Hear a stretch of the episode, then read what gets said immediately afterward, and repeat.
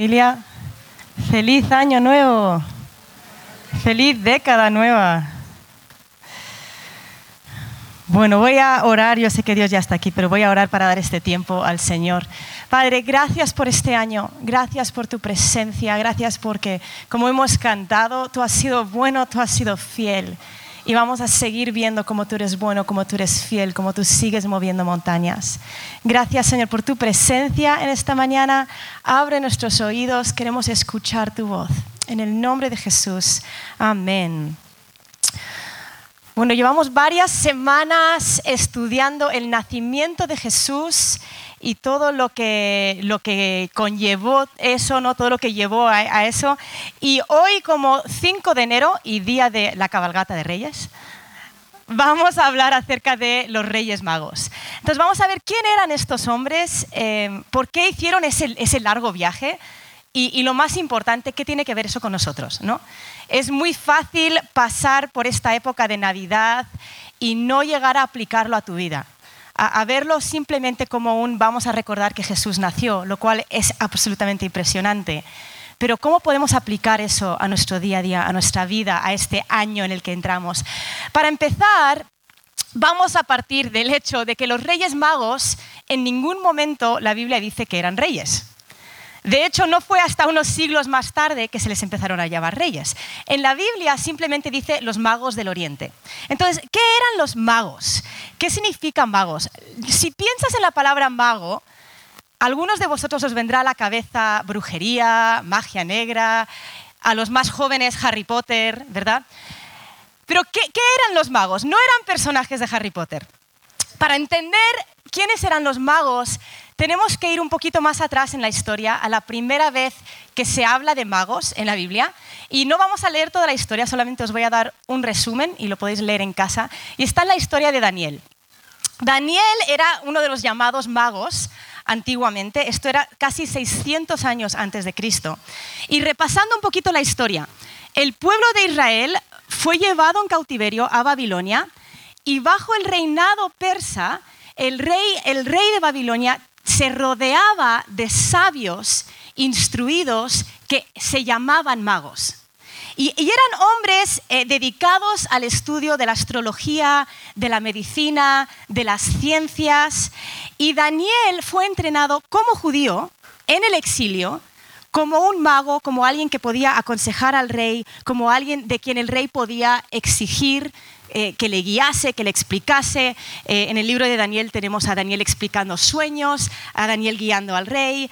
Y, dado a que estos magos del Oriente, volviendo a los reyes magos, a la historia de Jesús, dado al hecho de que ellos fueron a ver a Jesús porque se sabían las profecías, sabían la estrella, sabían los tiempos, sabían que venía el Mesías, dado a que ellos sabían todo eso, podemos deducir que ellos eran descendientes de este grupo de judíos magos de Daniel 600 años atrás. Porque cuando el pueblo de Israel volvió del cautiverio a Jerusalén, hubo un grupo grande de, judíos que decidieron quedarse en Babilonia porque ya habían rehecho sus vidas, ¿no? Habían estado en exiliado, habían rehecho sus vidas en Babilonia y decidieron quedarse. Entonces deducimos que este grupo de magos de Oriente venían descendientes de este, de este grupo, ¿no? Sabían la palabra de Dios, sabían la escritura, sabían que venía el Mesías. Habían estudiado las escrituras, conocían las profecías, estaban esperando el, cumplimiento de ese tiempo. Entonces, con eso en mente, vamos a leer la historia, ¿vale? Vamos a Mateo 2, eh, versículo 1. Dice, después de nacer Jesús en Belén de Judea, en tiempos del rey Herodes, he aquí unos magos del oriente llegaron a Jerusalén diciendo, ¿dónde está el rey de los judíos que ha nacido? Porque vimos su estrella en el oriente y hemos venido a adorarle. Cuando lo oyó el rey Herodes, se turbó y toda Jerusalén con él. Entonces, reuniendo a todos los principales sacerdotes y escribas del pueblo, indagó de ellos dónde había de nacer el Cristo. Y ellos le dijeron, en Belén de Judea, porque así está escrito por el profeta. Y tú, Belén, tierra de Judá, de ningún modo eres la más pequeña entre los príncipes de Judá, porque de ti saldrá un gobernante que pastoreará a mi pueblo Israel. Entonces Herodes llamó a los magos en secreto y se cercioró de, con ellos del tiempo en el que había aparecido la estrella. Y enviándolos a Belén, dijo, Id y buscad con diligencia al niño y cuando lo encontréis, avisadme para que yo también vaya y le adore. Y habiendo oído el rey, se fueron, y he aquí, la estrella que había visto en el oriente iba delante de ellos, hasta que llegó y se detuvo sobre el lugar donde estaba el niño. Cuando vieron la estrella, se regocijaron de sobremanera con gran alegría, y entrando en la casa, vieron al niño con su madre María, y postrándose le adoraron, y abriendo sus tesoros le presentaron obsequios de oro, incienso y mirra. Y habiendo sido advertidos por Dios en sueños que no volvieran a Herodes, partieron para su tierra por otro camino. Y vamos a saltarnos al versículo 16. Dice, entonces Herodes, al verse burlado por los magos, se enfureció en gran manera y mandó matar a todos los niños que había en Belén y en todos sus alrededores, de dos años para abajo, según el tiempo que había averiguado de los magos. Entonces aquí tenemos la historia de estos hombres, de estos magos del Oriente. Ahora no sabemos cuántos había. La única razón por la cual ahora tenemos Melchor, Gaspar y Baltasar y la, gente que no viene de contexto español se parte de risa cuando ven a los magos, especialmente hace más de 10 años cuando no había negritos en España y les pintaban. ¿no? La única razón por la cual se piensa que a lo mejor había tres es por eh, oro, incienso y mirra, es por los tres regalos. Pero realmente no sabemos cuántos había. De hecho, eh, los manuscritos más antiguos y los dibujos más antiguos solo había dos. Luego, un siglo más tarde, de repente había cuatro. Luego hay un grupito que pensaba que había doce, ¿no? por los las doce tribus de Israel. La verdad es que no lo sabemos. Lo que sí sabemos es que si hubieron dos, si hubieron tres o si hubieron doce, la liaron parda. No pasaron desapercibidos. Cuando lees la historia, dice, Herodes se turbó y toda Jerusalén con él. No entraron así disimuladamente a hablar con el rey. Toda Jerusalén se enteró de qué está pasando, qué ha pasado, quiénes son estos hombres, por qué están aquí. Yo me imagino que si eran dos, iban con camellos, regalos, comida, gente que les ayudaba. O sea, era un largo viaje, ¿no? Ahora tampoco sabemos, no sabemos ni cuántos eran, ni sabemos cuánto tardaron. Lo que sí sabemos es que, según la palabra, en el tiempo que llegaron, María y Jesús ya no estaban en el pesebre, ya no estaban en los establos ya estaban instalados en una casa. Y por el tiempo que, Herodes, él se sintió amenazado, ¿no? le preguntó a los, a, los, magos en qué momento había aparecido la estrella, y él mandó matar a todos los niños de dos años y menos. Entonces, yo no sé si tardaron dos años enteros en este viaje. Yo me pongo en su situación y yo me imagino viendo la estrella, el tiempo que me tardase en, entender qué es esto, el cumplimiento de las escrituras, el tiempo que... Si, si tardo meses en organizar las vacaciones de agosto, no me imagino el tiempo que tardaron en organizar su gran peregrinaje a Jerusalén, ¿verdad? Entonces yo me imagino que por lo menos tardaron, no sé, de cuatro meses a dos años. Realmente no lo, no lo sabemos. Lo que sí sabemos es que estos hombres pagaron un precio enorme por ver a Jesús. ¿Por qué?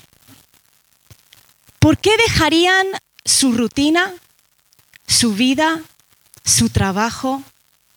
¿Por qué invertirían su dinero en un largo viaje? ¿Por qué llevarían oro, incienso, mirra, cosas caras que tenían? ¿Por qué lo hicieron? Yo creo que porque de alguna manera u otra, hasta, hasta cierto punto, ellos ya habían visto a Jesús habían visto al Mesías en las escrituras, habían leído y habían entendido quién era. Estos hombres habían creído en su corazón, en lo que habían leído y estaban respondiendo a su corazón. Creyeron hasta tal punto que estaban dispuestos a hacer un viaje, un viaje largo para ver a Jesús. Ahora, ¿cómo, ¿cómo siguieron la estrella? Esto es algo que yo me he planteado toda la vida. Yo me he preguntado, ¿cómo, ¿cómo sigues una estrella? Yo le veo ahí arriba una estrella y yo no sé muy bien cómo yo podría seguir una estrella, ¿verdad? Voy a lanzaros varias, varias posibles ideas de lo que sucedió. La Biblia dice que vieron la estrella en el oriente. Ahora, esto puede que signifique que estando ellos en el oriente, vieron la estrella. en el occidente. ¿Cuál es el problema con esto? Tendría sentido hasta cierto punto porque ellos estaban en el oriente, pensando en, lo que era el antiguo imperio persa, ¿no? vieron la estrella y caminaron hacia el occidente. El problema con esta teoría es que las estrellas nacen en el este, no nacen en el oeste. Entonces sería bastante complicado seguir la estrella que está saliendo por ahí si Jerusalén está por ahí, ¿verdad? Otra teoría podría ser que vieron la estrella en el oriente, ¿no? Pero estamos con el mismo problema. Las estrellas no salen por este lado, salen por este lado igual que el sol. Así que, ¿qué significa esto de la estrella? La palabra usada como oriente en la Biblia, cuando dicen vimos la estrella en el oriente, la, palabra en griego es anatole y literalmente significa vimos la luz saliente. Y por lo tanto, al ser luz saliente como el sol sale por el este, se asume que salió por el este. Pero yo me pregunto si quizás ellos no estaban de alguna manera profetizando. Vimos el sol saliente, refiriéndose a lo que Jesús algún día diría acerca de él mismo en Apocalipsis 22, cuando dijo, yo soy la luz de la mañana. Ahora, cuando tú y yo vemos el cielo, esto es como una clase rápida de astronomía, Astronomía, gracias. Astronomía, astronomía, vídeo, astronomía. Cuando, tú y yo vemos el cielo, ¿cómo diferenciamos eh, estrellas de, planetas? No sé si en Madrid es un poco complicado porque piensas que estás viendo las estrellas y estás viendo las farolas, pero cuando sales al campo, cuando vas a la sierra, cuando vas a la montaña y ves un cielo lleno de estrellas, alguna vez has visto y has dicho, wow, ese parece diferente, ¿no? Ese brilla más o es un tono diferente. ¿Sabes cómo se diferencia? Esto es súper fácil. Las estrellas, ¿qué son? Nosotros estamos en, el sistema solar, tenemos una estrella. ¿La estrella qué es realmente? Es una bola enorme de fuego. Ahora, cuando tú ves fuego, cuando tú ves una velita o una hoguera, parpadea. Entonces, cuando tú ves una estrella, para saber si es una estrella o un planeta, la, clave está en si parpadea. Si no parpadea y, y, no se mueve, si se está moviendo, es un satélite, ¿vale? Pero si no se mueve, es un planeta. Ahora, estos magos, ellos sabían eso, ellos estaban entrenados, ellos habían estudiado. Entonces ellos ven algo parpadeando y saben, por lo tanto, que es fuego. Y yo quiero proponer que ellos vieron la luz saliente y estaban siguiendo la bola de fuego hacia Jerusalén. ¿En qué momento de la historia vemos a los judíos siguiendo fuego? En el libro de Éxodo, ¿verdad? Yo quiero proponer que los magos reconocieron la presencia de Dios. Reconocieron eso que estamos viendo. No tiene sentido, pero es el fuego y vamos a seguir la presencia de Dios. Porque hasta cierto punto habían entendido quién era Cristo en las Escrituras y estaban dispuestos a pagar un precio para verlo aún más. Y yo quiero lanzaros y lanzarme a mí misma esta pregunta y este reto al empezar este año 2020. Hemos visto a Jesús hasta tal punto que estamos dispuestos a seguir su presencia. Que estamos dispuestos a pagar un precio, aunque nos cueste, por verle más. Ahora, si venimos, el año, la semana que viene empezamos con el ayuno de la iglesia. Si venimos con la meta de ayunar la semana que viene, de, unirnos a las actividades, porque hay un montón de reuniones de oración, hay un montón de momentos de alabanza, todo, está bien, ¿vale? Pero si venimos con otro listón que tenemos que cumplir en nuestras fuerzas, sin haber visto a Jesús, simplemente es otro acto de religiosidad. Es otro, tengo que ayunar, ¿no? Y para eso, digamos, tengo que hacer dieta porque he comido mucho. No, o sea, no es eso. Es un Jesús, yo quiero verte en este año 2020. Jesús, yo quiero pagar un precio porque te he visto hasta cierto punto. Ahora, puede que al igual que los magos, tú hayas visto solo un destello. Los magos habían visto en las escrituras las profecías del Mesías, pero todavía no habían entendido del todo, ¿verdad? Solo habían visto un pequeño destello. Solo habían visto un pantallazo y estaban dispuestos, por ese pequeño destello estaban dispuestos a pagar un precio. Por esa pequeña imagen, antes de que el velo fuese roto, estaban dispuestos a pagar un precio. Ahora tú y yo vivimos en otro tiempo el velo ha sido rasgado. La presencia de Dios puede habitar en nosotros. Me acuerdo hace unos años, seguro que he contado esta historia, no me acuerdo la verdad. Hace unos años que estaba eh, visitando a Mau y a Bri en Turquía, yo había estado de paso en países musulmanes, pero nunca había estado un largo, un largo plazo de tiempo. Estaba, estuve ahí como tres o cuatro semanas, ¿no? Hay un montón de gente que también estuvo ahí, Elena estuvo en ese tiempo. Y me acuerdo una mañana, cinco o seis de la mañana, escuchar el llamado a la oración, que te despertaba, ¿no? El llamado a la oración. Y me acuerdo pensando hasta cierto punto algo de admiración por el pueblo musulmán y su devoción. El hecho de que cinco veces al día se paran y declaran lo que ellos creen, ¿verdad? De hecho, le dije a Chisco el otro día que paré por una frutería en Madrid para comprar algo y yo estaba esperando para pagar y yo dije, ¿dónde está el tío al que pago? Y entraban más clientes y el tío al que pago. Y me asomo y le veo con su cartón de la caja de fruta mirando hacia la Meca, haciendo su declaración sin ninguna vergüenza, que a veces nosotros nos avergonzamos, vamos a ser sinceros, ¿verdad? Sin ninguna vergüenza de que todos estaban esperándole para pagar. Y salió con la cabeza alta y dijo, perdón, es que tenía que hacer mi oración. Dije, sin problema, ¿no? Y, me acuerdo estando en Turquía, escuchando el llamado a la oración. Ahora, mi personalidad, yo soy de metas y vamos a por ello y cogemos el toro por los cuernos.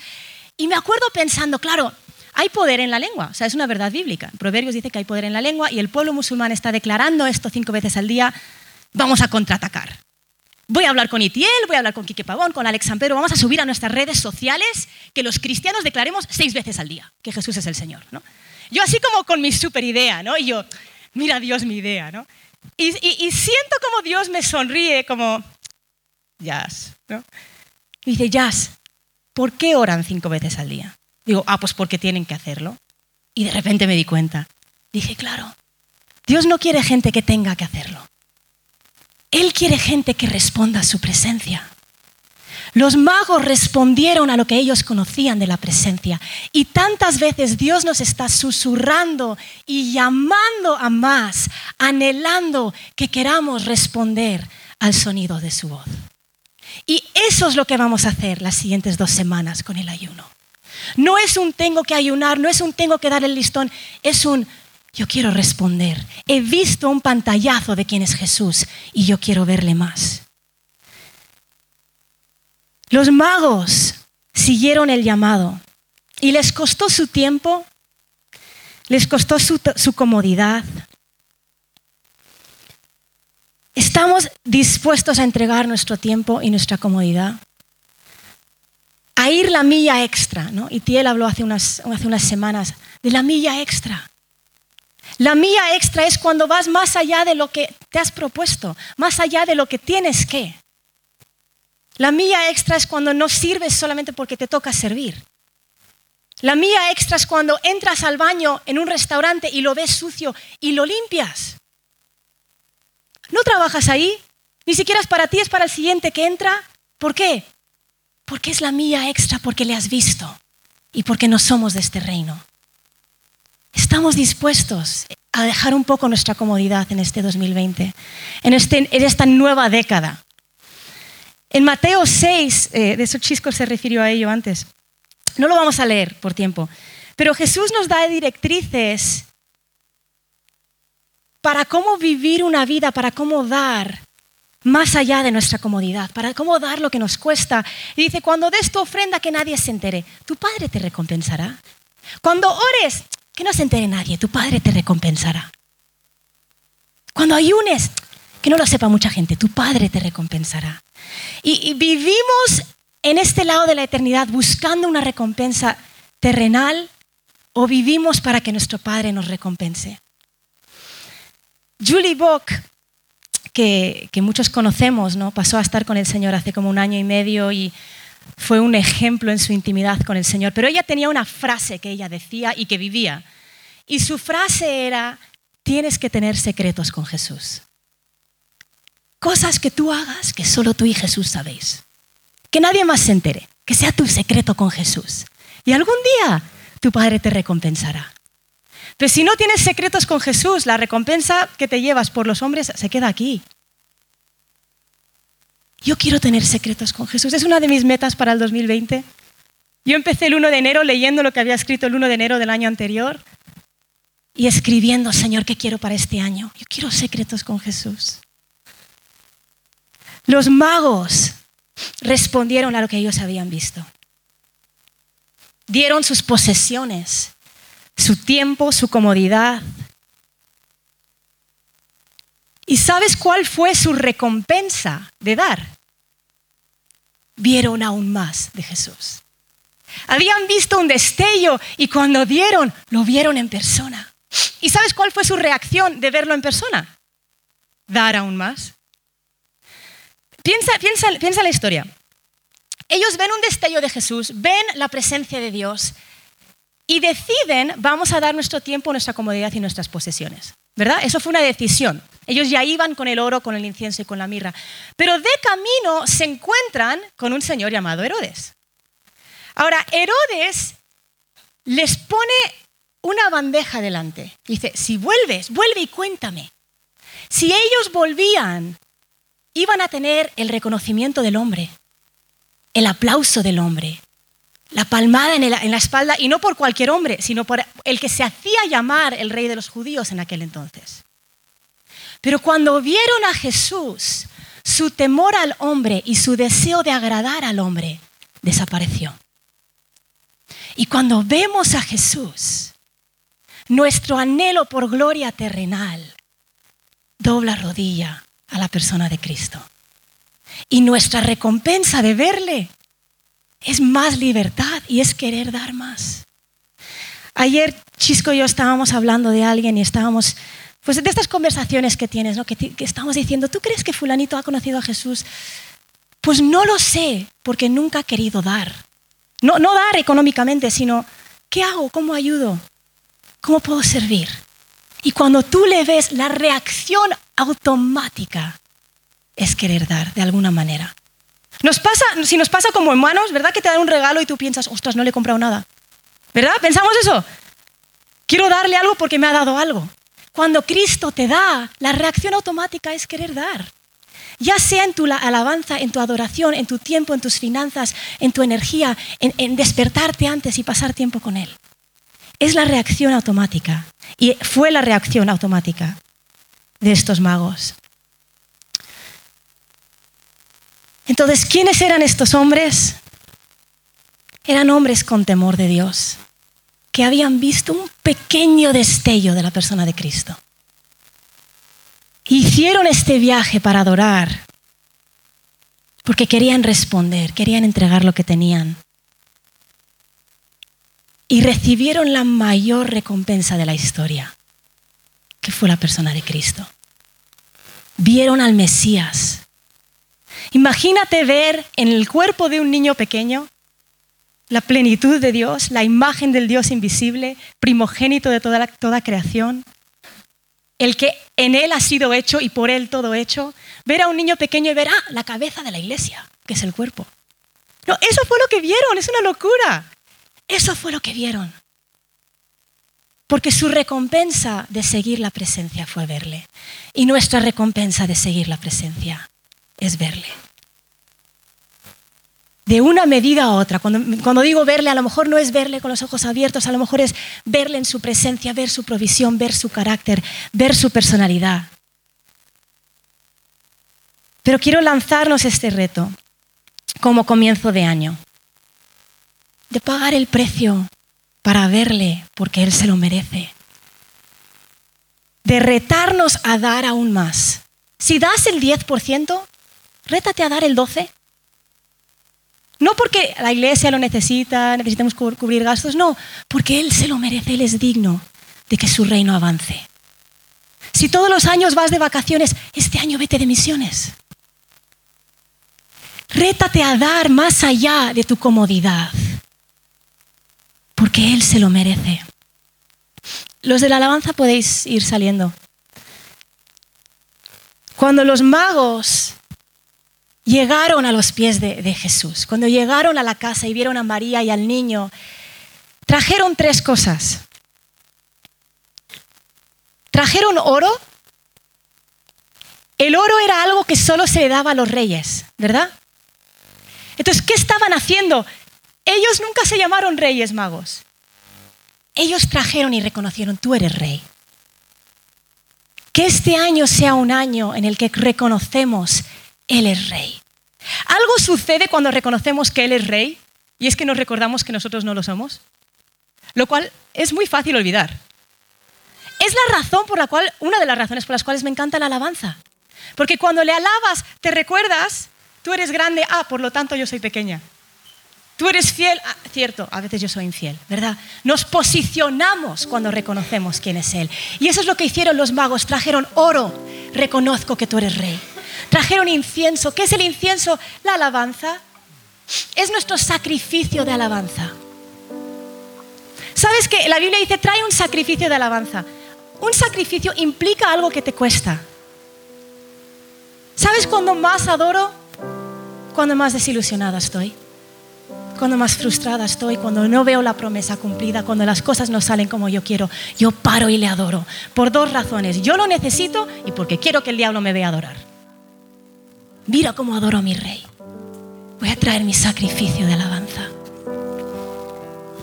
Trae tu adoración. Quiero darte un consejo esta mañana. Vive hoy como te gustaría morir. Yo veo a Dorita madre y yo pienso, yo quiero llegar a los 90 años orando como ora ella y amando a la gente como ama ella. Pero no puedo esperar a los 90 años para hacerlo. Si no empiezo a orar hoy, no voy a ser una mujer de oración a los 90, ¿verdad? Yo hago lo mismo con mi marido. Esto es tip gratis para los matrimonios. Yo veo a mis abuelos. Mis abuelos son tan empalagosos con 97 años que hasta da un poquillo de cosa. Ahora mi abuela no puede andar, ¿vale? Pero cuando podía andar hace unos años, a lo mejor mi abuelo estaba sentado en el salón y entraba mi abuela y se sentaba en el otro sofá. Y mi abuelo decía, ay no, Marta, siéntate aquí para que te pueda tocar. Y ella se levantaba ahí, le costaba levantarse para moverse y sentarse al lado suya, ¿no? Para que le pueda tocar, ¿no? Y yo lo veía y yo pensaba, yo quiero ser así algún día. Entonces, no voy a esperar a los 90 para ser así. Voy a empezar a actuar así ahora. Entonces, ¿qué pasa? Cuando ya, a lo mejor suena muy falso esto, ¿vale? Yo os voy a ser súper sincera. Luego, si lo estoy haciendo mal, Antonio me lo va a decir.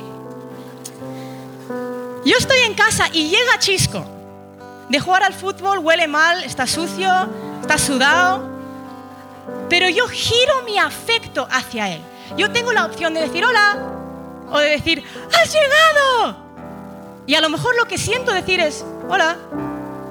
Pero giro mi afecto hacia él porque quiero llegar a los 90 haciendo empalagosa hasta que de asco. Cuando yo veo a Cristo, yo quiero llegar a los 90 amándole más de lo que le amo hoy. Y la única manera es girando mi afecto hacia aquel que giró su afecto hacia mí. Aun cuando las cosas no salen como pensamos, hayas terminado el mejor año de tu vida o hayas terminado por los pelos, nuestro Cristo es digno. Nuestro Jesús es digno. Entonces trae tu incienso, trae tu alabanza, trae tu sacrificio. Cuando menos te apetezca adorar es cuando más deberías estar adorando, porque Él es digno. Y la última cosa que trajeron los Reyes Magos fue mirra. Ahora, la mirra era algo que usaban para embalsamar a los cadáveres. Y yo no sé si fue simplemente lo que tenían en casa o si fue algo premeditado o si fue algo que ellos no sabían pero simplemente sintieron y era un acto profético de cómo iba a morir Jesús. Pero cuando tú traigas tu sacrificio este 2020, trae tu reconocimiento de que Él es rey, tu oro, trae tu incienso de alabanza y trae tu muerte. Cuando tú ves a Cristo y tú dices, Señor, yo te sigo, lo que hacemos es lo que dijo Pablo en Gálatas 2.20, ya no vivo yo, Cristo vive en mí, ahora he sido crucificado. ¿Qué significa tomar tu cruz todos los días y seguir a Cristo? Significa que cuando dices, no, no apetece mucho, ya no vivo yo. Si Jesús lo dice, yo lo hago. Mm, qué pocas ganas tengo de servir, pero da igual porque ya no vivo yo. He sido crucificado. Eso es lo que vamos a traer, iglesia, este año.